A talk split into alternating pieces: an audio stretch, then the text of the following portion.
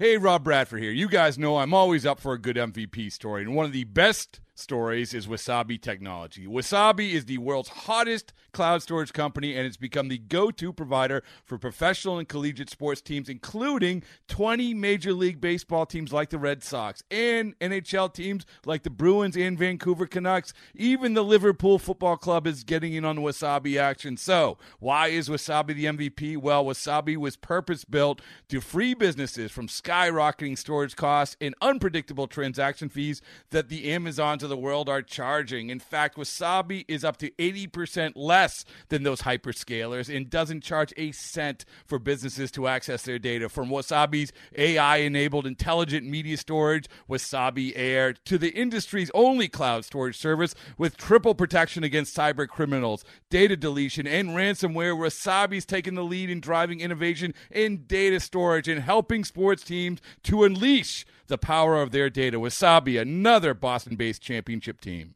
Swing and a drive! Swing. There's a shot. High drive! Out of here! This Laser beam of a home run for Brandon Crawford. First home run of the year for the Giants, and it's Joey Bart. is Bellinger strikes out swinging. Swing and a miss. He struck him out. What a performance from Logan Webb tonight. Camilo Doval gets the save. Inside Giant Moments. Yastrzemski. And late night LaMonte strikes again. Belton was all over it. The captain. Great call, Parker.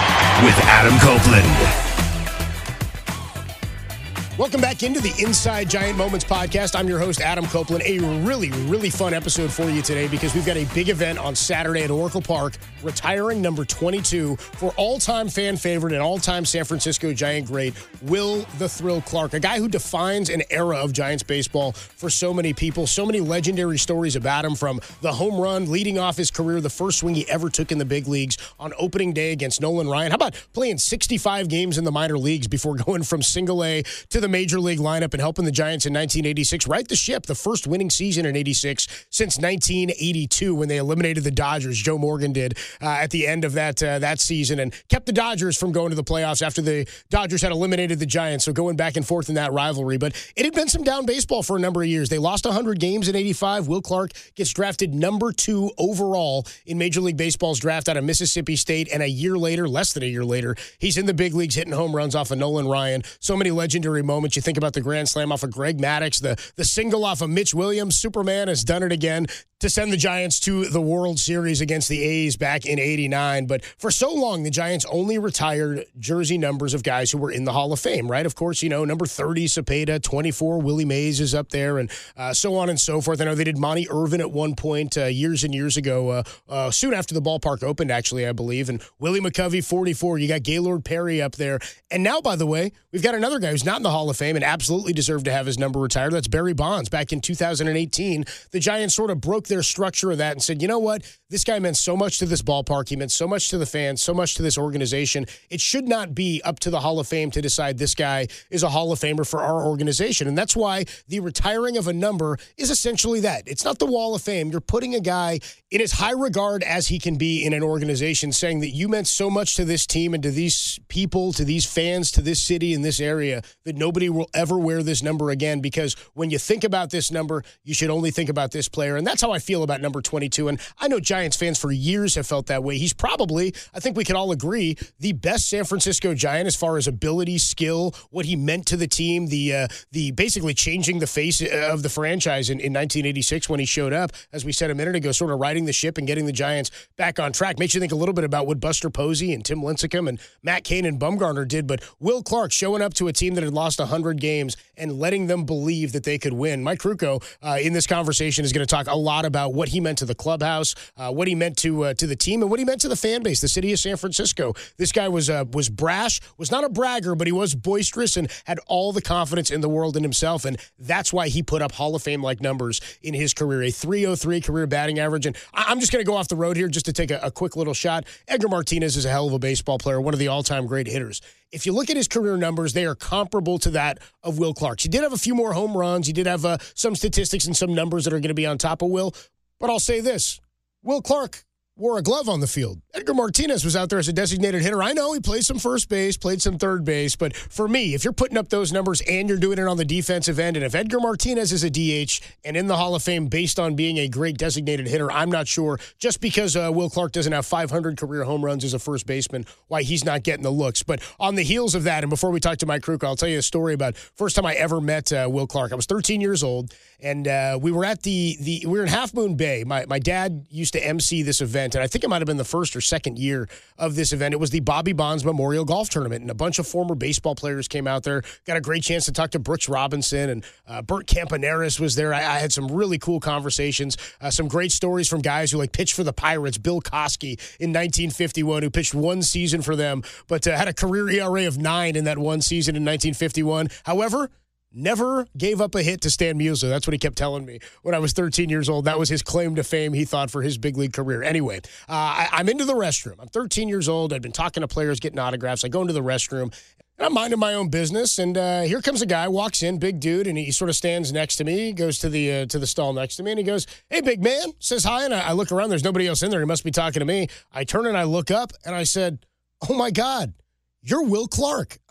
and he turns back and he looks at me and he says, Yes, I am. So then I'm starstruck. You know, Will Clark, he's an all-time San Francisco Giant. This is the coolest thing for me uh, at this event. So I start going to the to the sink to wash my hands, and I made sure I washed real slow, let him finish his business, and I wanted to be able to talk some baseball with Will the Thrill. And sure enough, the nicest guy I could have asked for asked me about my little league team or my Babe Ruth team, and talked to me about hitting, talked about approach. We talked about players in the game, guys he liked to watch, uh, how his career went, uh, playing for the Cardinals at the end, and Tony La Russa and all that, playing in St. Louis after the great back and forth the Giants had with the Cardinals in the 1987 LCS. And we talked for about 20 minutes or so. He was very generous with his time, super cool guy. And as he turns to walk away, I think we all want to see our guys get into the Hall of Fame, right? Turns to walk away to go back to, to talk to some other people or whatnot. And I said, Hey, Will. And he turns and he looks over his shoulder and I said, Hall of Fame next year? Like hopeful, question mark, smiling. And he just gave me the, yeah, kid. Okay.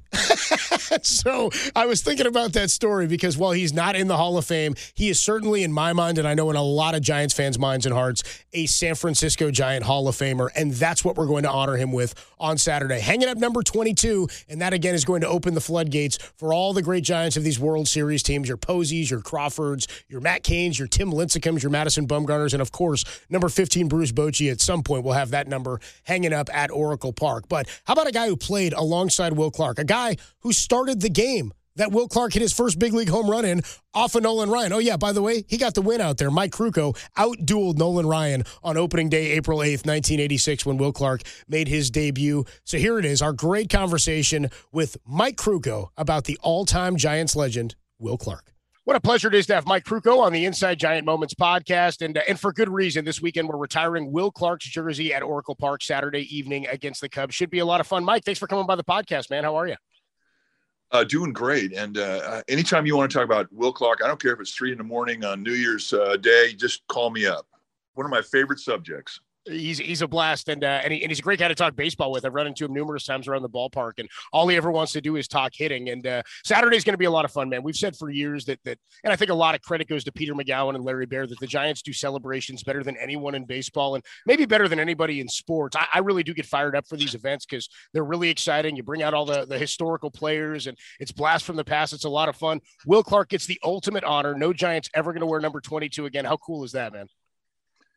Well, it's it's remarkable for a number of reasons. Uh, number one, it's it's the ultimate that a player can achieve in the eyes of the fan base where he played, because in their minds, he becomes unforgettable. He becomes uh, a legend, and uh, and the fact that nobody is ever going to put that uniform on again is uh, that that's a feeling that an athlete uh, experiences, and it, it's it's shocking to your system because of just what it means. When you think this is an organization that people have been wearing number 22 for 140 years, now all of a sudden it's no longer available. I mean, that's pretty powerful.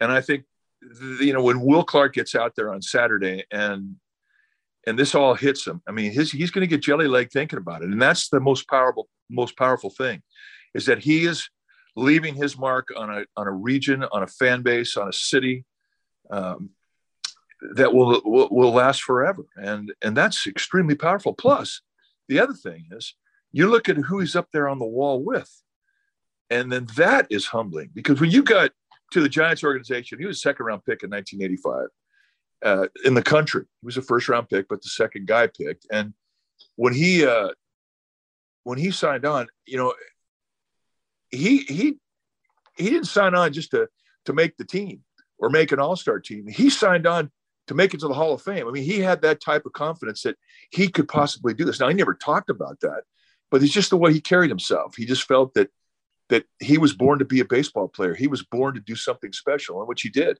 And now on Saturday, he's going to be recognized for it. And the number that he wore will never be worn again. And that is powerful. Well, you said it uh, beautifully, man. That, uh, that, that it etches you in history and it, it makes you a legend, and and uh, you're forever uh, uh, there in the minds of the fan base. And I think for Will Clark, he's a guy that that was like that anyway. And so I've always thought it was cool that the Giants only for a long time retired numbers of guys who went to the Hall of Fame, and they amended that with Barry Bonds in, in 2018, and rightly so. It felt a little weird to me to see other guys wearing 22 out there. So once Will was gone, and, and a lot of fans had him as a sort of a, a defining icon or, or person or player in in Giants baseball for an entire era. Once they retired number 25 were you hopeful that he was going to be the next guy? Yeah, I was. Uh, and, uh, you know, the Hall of Fame is, uh, I mean, it's unpredictable. And, uh, you know, it, it, it's just out of your hands. And, you know, the Giants have seen some incredible candidates for it that have not been uh, accepted. Um, Barry Bonds, for one. And I love the fact that the Giants set precedent with Bonds because uh, the Giants knew just exactly what Bonds meant to, to the Giants fans. And, and I just, you know, I can't imagine anybody ever wearing that uniform again. I mean, I, it happened with Will Clark, where there were other guys that wore 22 after he retired, or actually after he was uh, left the Giants organization after 1993. Um, but it never set right with with anybody. I mean, somebody who wore 22 and it wasn't Will Clark, they weren't happy about it. Mm-hmm. And uh, and so now they don't have to worry about that anymore. Uh, and I like the fact that you know we recognize Will Clark as a Hall of Famer. We, the Giants, the Giants players that played with him, uh, the Giants fans, and and the Giants have uh, have recognized that and they've responded. Um, I didn't think there was one day that I played with Will Clark that I wasn't playing with a Hall of Famer. I mean, that's the presence that he had in our clubhouse. That's the way that I perceived him, and I think that everybody who's ever played with him uh, in a Giants uniform felt the same way. Well, in today's game, we have so much access to, to the minor leaguers and the stats and the video and the metrics. You, you can almost follow a guy from the moment he's drafted, uh, watching video or, or watching at bats of him on, on MILB.com. You can almost follow him from the time he's drafted to when he gets to the big leagues if he makes it there. I imagine that was a lot tougher to do at the time Will Clark was drafted. He was taken number two overall, as you mentioned, 85, already won the Golden Spikes Award and played for Team USA. He was known in baseball circles. There had to be hype around him, I imagine, within the organization. Can you remember the first time you saw him play and what you thought of him? First time I saw him play was in the uh, College World Series. Um, he was uh, Mississippi State had gone to Omaha, and uh, so you know you're on the road, you're watching uh, college baseball, and everybody had an interest in it. And uh, they started talking about this kid Will Clark, and uh, you know the very first time I ever saw him taking a bat with that swing, I went, "Oh my god!" I mean, it's just it's just such a naturally beautiful swing. it's technically perfect. It's it's uh, a, a, swing that that would stand out in any generation. I mean, even today. I mean, it's it's kind of how the swing has evolved. Everybody everybody tries to be like that swing. That's how good that swing was. So we, that was our first look at him, and uh, I mean, he had he hit the ball great, and we didn't have a very good team in 1985. We lost 100 games, and we didn't swing the bats well. And when the Giants signed him, it was like, get this kid up here. You know, we don't have anybody that's got a swing like that. and um, so we had to wait half a year. Went he went to uh, Fresno, played a ball, and uh, and they won the Cal, Cal League championship. And then spring training comes along, and he, I mean, he, he didn't have a guarantee that he was going to make the club out of spring training in 1986. But keep in mind, we lost 100 games. So that meant that we were going to come back to spring training, the veterans, and we were going to have to answer questions about 1985. They're going to have to rehash why we didn't win, why the team didn't produce, how are we going to uh, be much better this year? The club didn't really go out and make any big uh, acquisitions or free agents. What what did we what what could we tell Giants fans that it was going to be any any different? And and a lot of people before the season picked the Giants to lose 100 games again. We get to camp and uh, there was this energy source came walking in with a pair of cowboy boots and a and uh, an eager look on his face, and uh, right away he felt comfortable. It was Will Clark. Right away he was comfortable. This is where he was meant to be, and that's the way he felt. And the beautiful thing about it was all the writers picked up on it too.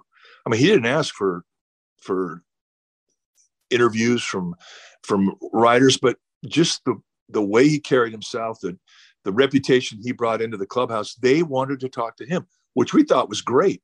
All of the the veterans from the 85 team are going, I, I don't want to go out to rehash 1985. And here's this guy over in the corner who's taking all the heat off of us by doing all the interviews. And then he started to have a great spring. And as spring rolled on, it was just kind of obvious that, you know, this guy has a chance to make this club. And now all of a sudden, there comes a point in time when all of us in who was going to make that club, we're looking at this rookie and we're thinking, oh, we hope this guy makes the club. And indeed, he did. And uh, and it, it was just, um, you know, we we broke camp that year and we had a road trip that went to Houston, which was going to be a very good team, and then on to LA and they were going to be a very good team. Remember, the Giants had lost 100. So, you know, people were saying if they could win one or two games on this road trip, that, uh, you know, that would be good for this young team. We had a lot of rookies and nobody was counting on us to do anything. And uh, we rolled into Houston, and uh, I think we all know and we see it all the time the first swing of the bat that Will Clark ever took on opening day in 1986 in Houston in the Astrodome against Nolan freaking Ryan and he hits it over the wall in center, which nobody did in Houston.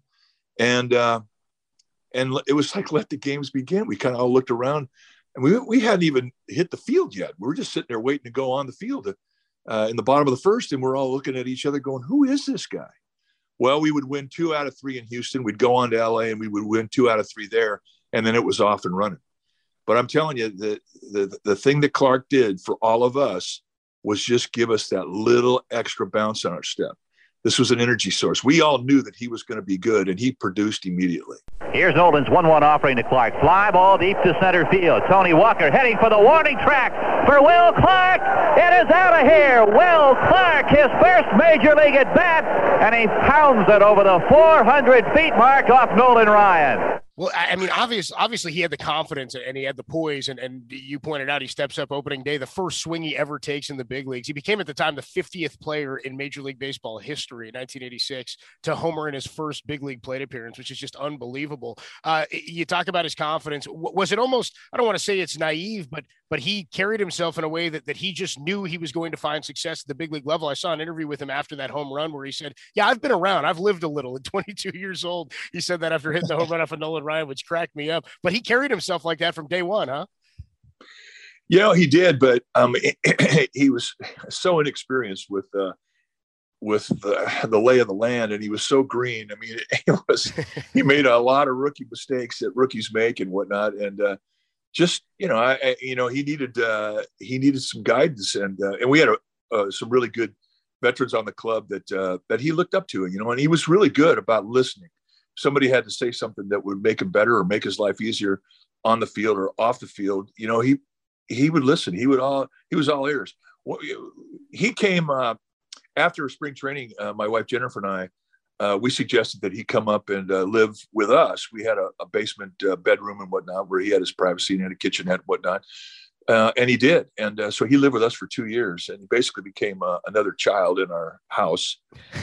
In the eyes of my wife, she adopted him. And, you know, he was just so effervescent, full of life. It was just amazing. Uh, but we would drive to and from the ballpark uh, daily and we would have conversations about baseball daily. And the questions that he would ask, I mean, were really surprising things that he saw at an early age and things that, that that he sensed in the course of a ball game had everything to do with instinct. I mean, he was a pure baseball player. You know, things made sense to him. You know, he picked up on ways to be able to, uh, you know, pitch it, uh, watch it, watch a pitcher and, and, pick up when he was tipping a pitch. His first step on the bases, his first step uh, uh on defense. I mean, they were just all cut above. Um, so I, I think that you know he carried himself with with confidence, but he wasn't a braggart. You know, he wasn't in your face. I mean, he wasn't a guy that was uncomfortable uncomfortable to be around because he just felt that he was so much better I mean, he just wasn't. He was a good teammate, and uh, and really, I mean, despite what anybody would say, I, I thought he was a very humble rookie. Um, and the game kind of humbled him in his rookie year. If you take a look, he pitched, he played less than 120 games that first year. He got hurt in Montreal, uh, going on a on a pop up down the line, and he really hurt his elbow. It was an injury that would bother him the rest of his career, uh, and it actually cut his season short. But um, you know, he still wound up hitting 280 something, and uh, um, but we lost him. I mean, I mean, we were that that, la- that last uh, you know month or so. You know, we didn't have him, and uh, we wound up finishing third and sort of resurrected uh, our image in the eyes of the Giants fans after the hundred loss season. But I just would like to have uh, known how it could have all turned out had Clark been able to to end that season. You know, I always thought that uh, you know we were really starting to come together. When we lost him, we lost a lot of steam it sort of reminds me of Buster Posey in 2010, kind of coming up and immediately making that impact. And, and 86 sort of played out the way 2009 did. The Giants had like 88 wins that year, and 86 was a good year for Giants fans. First winning season since 82. Roger Craig, the, the full year uh, as the skipper. You won 20 games that year. Here comes Will Clark and literally changes the uh, complexion of the franchise on day one. And it was sort of a start of a new era of Giants baseball. You said it sort of humbled him, and he did have a big personality and, and a sort of a boisterous demeanor. As you said, not, not rub it in your face or anything, but I think sometimes sometimes it comes off like that can rub veterans the wrong way. How quickly did he become a leader, and how much did his attitude completely play or, or change your guys' success for that season? Because sometimes, like we said, coming in and, and not really knowing better and, and having that fire can, can ignite a clubhouse, it seems like. Yeah, he's really good about it. but we had like uh, our team really those first four years of his career, we had a lot of old pitchers and a lot of young players, mm-hmm.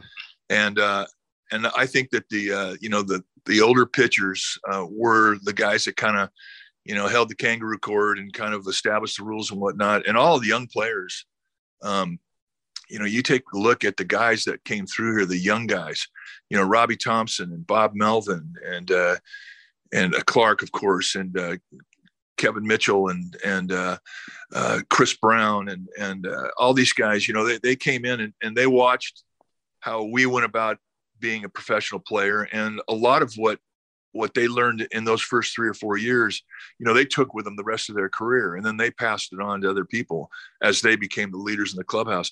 Um, will was uh, you know he was a presence guy. You know his energy and saying you know we think about pablo sandoval and all the energy that he would bring daily. Um, will clark was that kind of guy. I mean he never had a, a bad day. Mm. he came to the to the ballpark and it was game on. It was ready to go. And uh, you know, it was just infectious. And I think everybody in that team adopted that same personality. You know, when we got to uh, in 87, um, was the year where, you know, all these guys sort of came of age and they came of age quickly. But they, they had this mental toughness about them, the, you know, the young nucleus of, uh, of our players, our everyday players. They had a mental toughness that uh, I thought was what just set the tone for the franchise. And Clark was a huge part of it. And, uh, you know, they went to the playoffs. We went to the playoffs in 87, went to the playoffs in 89, went to the World Series in 89. It was just, it was just, uh, it was just fun to be around guys that, that thought about baseball 24 seven, that it was on their mind that they wanted to do nothing more than find a way to beat you. And, uh, and that was, that was really the, the philosophy and, and the energy that drove those teams and Clark was he was a cornerstone. That's why that 86 team is so beloved. I think it's my mom's favorite team of all time. That that 86 team. She still rocks 86 t-shirts uh, from that that uh, that team and and has good memories of it. So so as a pitcher, you're watching him hit. You studied his at bats. He lived with you. You talked baseball. Uh, you talked about uh, how to grow throughout the big leagues. What about his approach made him so dangerous? I know you didn't face him, but what about him made him so tough to get outs? Well, first of all, you couldn't throw a fastball by him. I don't care. I mean, you know, we used to laugh about it and say, Will Clark, if you fired a 22 rifle into the strike zone three times, the third bullet he'd pull. And it's kind of the way it was. He, he just, you know, you could not throw the fastball by him. And the other thing, too, about Clark that was so special was how he would adjust within an at bat, within a game. What you got him out with in that first at bat, don't think you can get him out on it again. He didn't have a two pitch weakness. Mm-hmm. Um, he was uh, just very difficult to pitch to. Knew the strike zone, incredible quick bat, um, used the whole field. Um, I mean, he had one of the heaviest bat heads I've ever seen. When, when he gripped the bat, the bat laid in his hand, and his his grip was so light that when he threw the bat head, it, it the ball had just exploded. And uh, and you know, from a pitching perspective, you know, I never had to pitch to him, never had to pitch against him, and I really don't know how I would have tried to get him because uh, you know he's just one of those hitters that he's gonna make solid contact.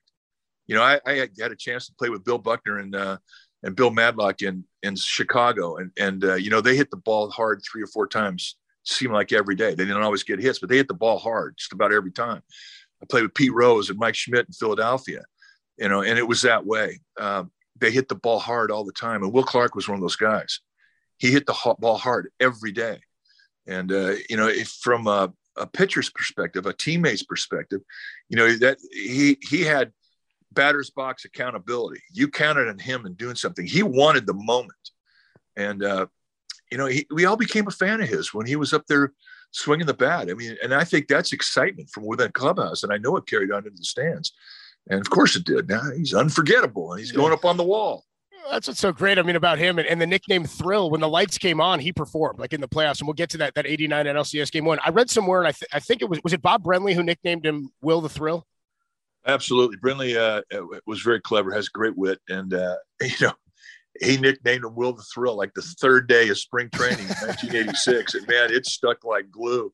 When he named him the Thrill, it just uh, we just laughed about it, and it was like, oh, perfect, that is perfect. We should just change his name, put Thrill 22 on the back of his uni. That's fantastic. It, it was perfect, and he he lived up to it. Yeah, he did. And, and then so 89, I, want to ask you about, about that season because it seems to me, and I know uh, he loses the batting title on the final day of the season to Tony Gwynn, and Tony Gwynn gave him props. And I think it was like three hundredths of a point or something he lost by. Gwynn had three hits and he had one hit on the final day. But NLCS game one, huge day at Wrigley Field. He doubles, then he homers, then he hits a grand slam, then he singles, and then just for good measure, he draws a walk in his final plate appearance, drives in six runs. You guys went 11 to three. Uh, again, he'd been fantastic for his first three years, but it seemed to me, it feels to me like that was the year he really started putting it together on another level and, and raised the batting average, raised the walk total, and uh, and obviously helped you guys get to a World Series.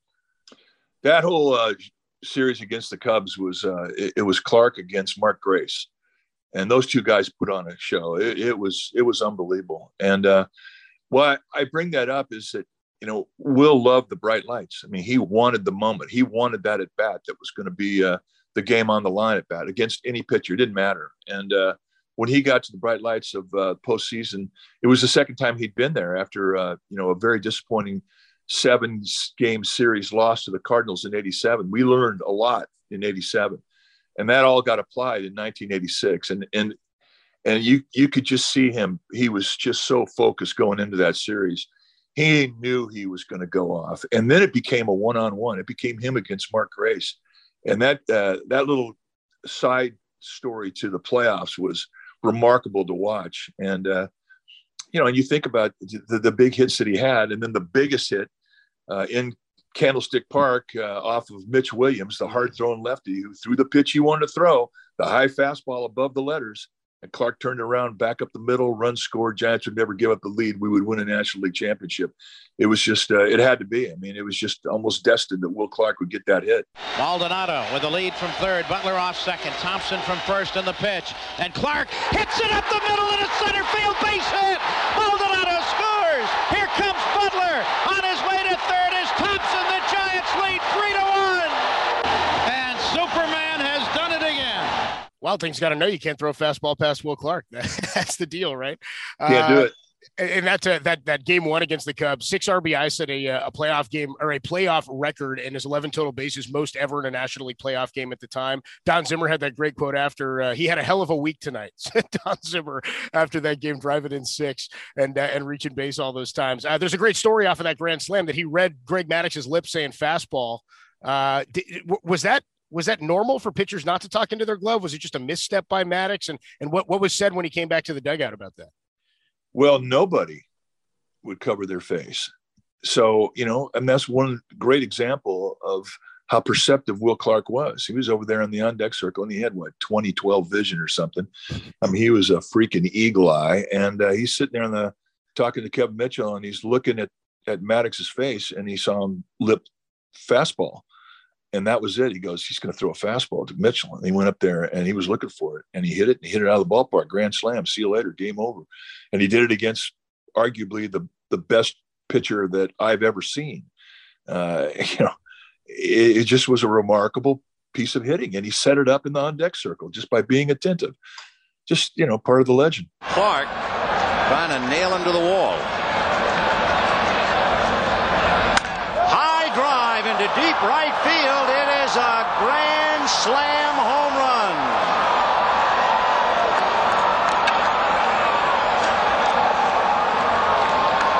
Will Clark, one of the great hitters in the National League, one of the great hitters in baseball, has a double and two home runs, one of them a grand slam.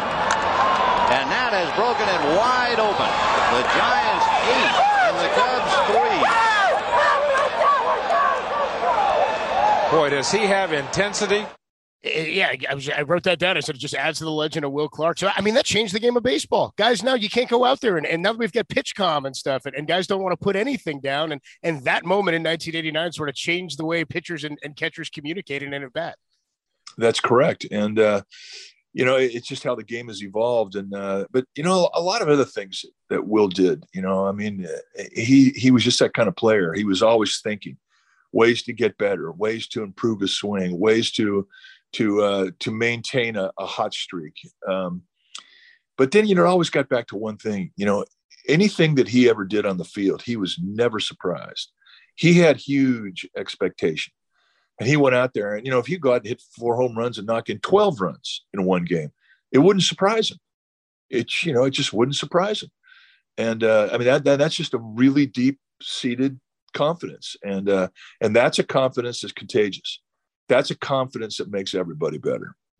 And it was contagious to the fans. That's why he's, he's been a fan favorite for so many years. Uh, is there a moment we've we've run through a couple of them here? Is there a moment or a play or a series or even a memory off the field that you think encapsulates the player that he was and what he meant to the Giants and the fans?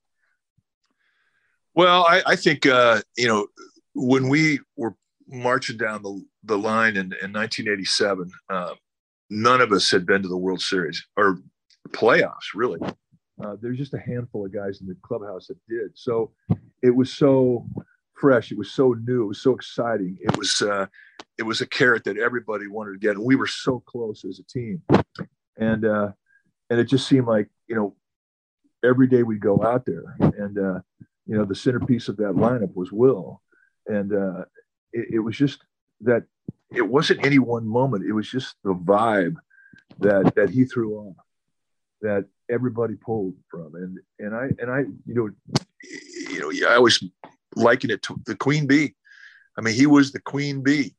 He was he was the guy where it was all starting from. We had a lot of incredible players in that team and a lot of incredible energies on that team, but uh, but he was the centerpiece. And uh, and that first march to the playoffs and when we clinched it in San Diego in 1987 uh, was one of the most exciting things that ever happened to us. And you know, and then Will, Will Clark's reaction when he came off the field, you know, it's like, oh my gosh, he uh, he didn't really have a uh, a, a, way to to to buffer uh, language or emotion. He just did, and uh, you know, kind of carried over to Tim Lincecum uh, a, a, couple of generations later. But it was just uh, he was something else, man and, and, that's sort of the same thing with Tim Lincecum. Like he he would be genuinely surprised, like when guys would hit homers off of him early in his career. Like he was so good. Like he, he had that same sort of air about him that uh, he's like, I, I expect to be here. I expect to get these out. So uh, that that sort of comp is a good one. And then yeah, pour it over into into his celebration and, and vulgarity a little bit in those big moments.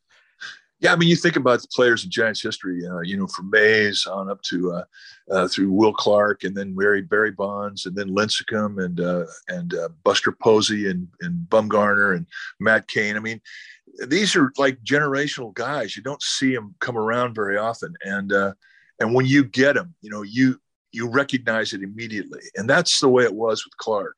We realized we were playing with somebody really special, and it it, it, just stayed that way. Every game he put, ever put that Giants uniform on, uh, we all felt we were going to win. I mean, and uh, and he had everything to do with that confidence. Yeah, it's a, it's a franchise rich with superstars, and he's certainly one of uh, one of the all time favorites. Okay, so now the 22 has been taken out of circulation. Uh, I'm excited for, for what we're going to get next. It means we're going to get more of these things, I'd imagine, at some point in the future. I'm thinking 15 for Boch, 18 for Cain, 28 Buster, 40 Bum, 55 Timmy. Am I missing anybody? Somebody else that should be up on that wall, you think, at some point?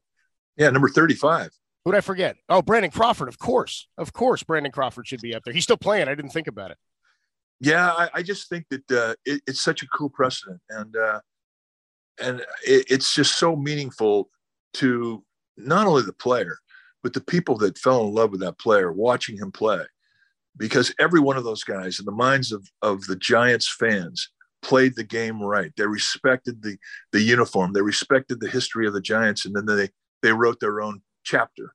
And uh, i just think that's the coolest thing about it. And you know when when they sort of opened it up with uh, the inclusion of barry bonds and retiring number 25 we just couldn't wait for the next one. The next one's coming up this saturday.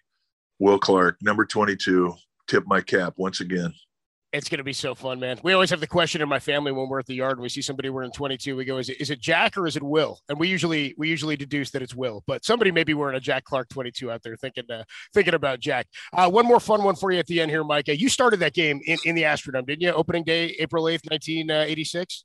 I did against Nolan Ryan. You won that game. Uh, I was I was trying to get a little trivia in here at the end. Can you you have an incredible memory? You, you remember winning two or three there, and then in LA. Can you remember your line from that day when you, you outdueled Nolan Ryan? No, I don't remember it. Uh, you know, I, I, I knew that uh, I remember I pitched well, and uh, you know, I, I felt like right off the get go, uh, after, you know, having experienced 1985 when we didn't score a lot of runs and we didn't have a great defensive team, we found out in day one of the 86 season that we could score. We could score against an ace, a legendary ace, and we could catch the ball. And I remember coming off the field after that first start thinking, damn, we got a good chance. I mean, that's after, you know, with with a lot of people thinking this is going to be a hundred loss team. After we got back from that road trip, going four and two against the Astros and the and, and the Dodgers, we felt that we had a chance. That's how significant it, it was. And for me, it happened on opening day in '86. I thought that this this this team has a chance, and that was a wonderful feeling after watching, uh, you know, losing 100 does a lot to you, man, and it's none of it's good. So it all turned around immediately in game 186. So that's what I remember the most about my day. Yeah, that's a, that's a long six months losing 100 games. You had a great day though. Six innings pitched, five hits, three earned, four walks, and seven strikeouts. Uh, your first of 20 wins that year, Mike. Uh, a great season, and I know 86 is one. Didn't end in a championship or anything, but I know it's an all-time favorite season for Giants fans. By the way, just against Nolan Ryan in his career, Will Clark, unbelievable. Hit 333 in 36 at bats, 889 OPS. Took him deep six times. How about that? Like you say, you, I don't care. That's the best fastball. Uh, Generate that that was a fastball that lasted for 25 years. Know, Nolan Ryan came in as power pitcher, went out of uh, he went out of power pitcher, and it, you know it, there's nobody who threw harder, and Will Clark owned him, and uh, that's all you need to know about how good a fastball hitter he was. He's, he's good a hitter, no, period. He's throwing no hitters hand over fist, but not if Will Clark's in the lineup. Uh, it's going to be a lot of fun out there on Saturday, Mike. Excited to see you out there. Excited to see all the legends coming back and, and a lot of guys from that 86 team. It's going to be a blast, one of the all time favorites. And we get to honor him. We get to say thank you to him and, and hang his number up. And, and hopefully he uh, he gets to feel the love that all the fans in the Bay Area I know have had for him for a really long time. So thanks for thanks for sharing your experiences with Will with us. Uh, you're, a, you're a great historian of Giants baseball, and, and you do such a good job, to quote you, of teaching us all the good book of Giants baseball. And today was about Will Clark. Thanks, Mike. My pleasure. And I'll see you out there on the field on Saturday. Thanks for having me.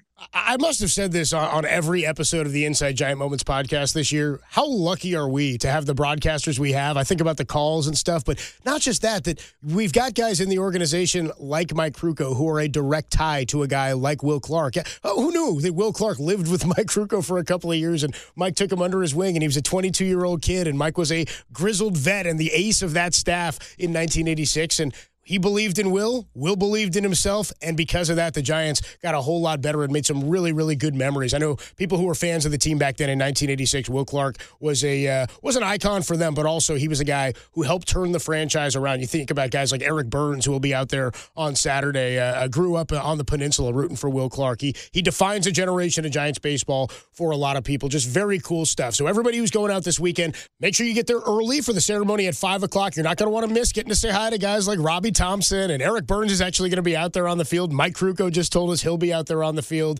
Uh, the hope is that you'll get to see a whole lot of guys and, and walk down memory lane with all of these legends. Uh, Buster Posey, I think, is supposed to stop by also. His name was mentioned out there, and that's how many people Will has touched. He's still involved in the organization, still helping guys. I know he's very close with Joey Bart right now. Will Clark, one of the all time great Giants. Make sure you're out there early, and make sure if you're enjoying the podcast, you rate, review, and subscribe to us. You don't want to miss an episode of the Inside Giant Moments podcast all season long. Everybody enjoy the games this weekend. Enjoy celebrating number 22. We'll talk to you next week.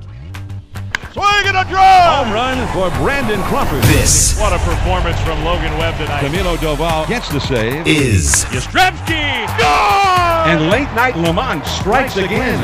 Belt was all over it. The captain. Inside Giant Moments It's headed for the bay! The third of the night for Joc Pederson. with Adam Copeland. 12 strikeouts and they're on their feet here at Oracle Park for Carlos Rodon. Okay, picture this. It's Friday afternoon when a thought hits you. I can waste another weekend doing the same old whatever, or I can conquer it. I can hop into my all new Hyundai Santa Fe and hit the road. Any road. The steeper, the better. Because my all new Santa Fe is available with HTRAC, all wheel drive, so I can hit the trail without a worry in the world. Heck, with three rows and best in class rear cargo space, I can pack the whole family in with all our gear. We've got available dual wireless charging for our phones, so we'll never lose touch with civilization, and we won't lose touch with the primordial power of Mother Earth. So, which is it? Waste the weekend or do something a little more epic? And conquer it in the all new Hyundai Santa Fe. Visit HyundaiUSA.com or call 562-314-4603 for more details. Hyundai, there's joy in every journey.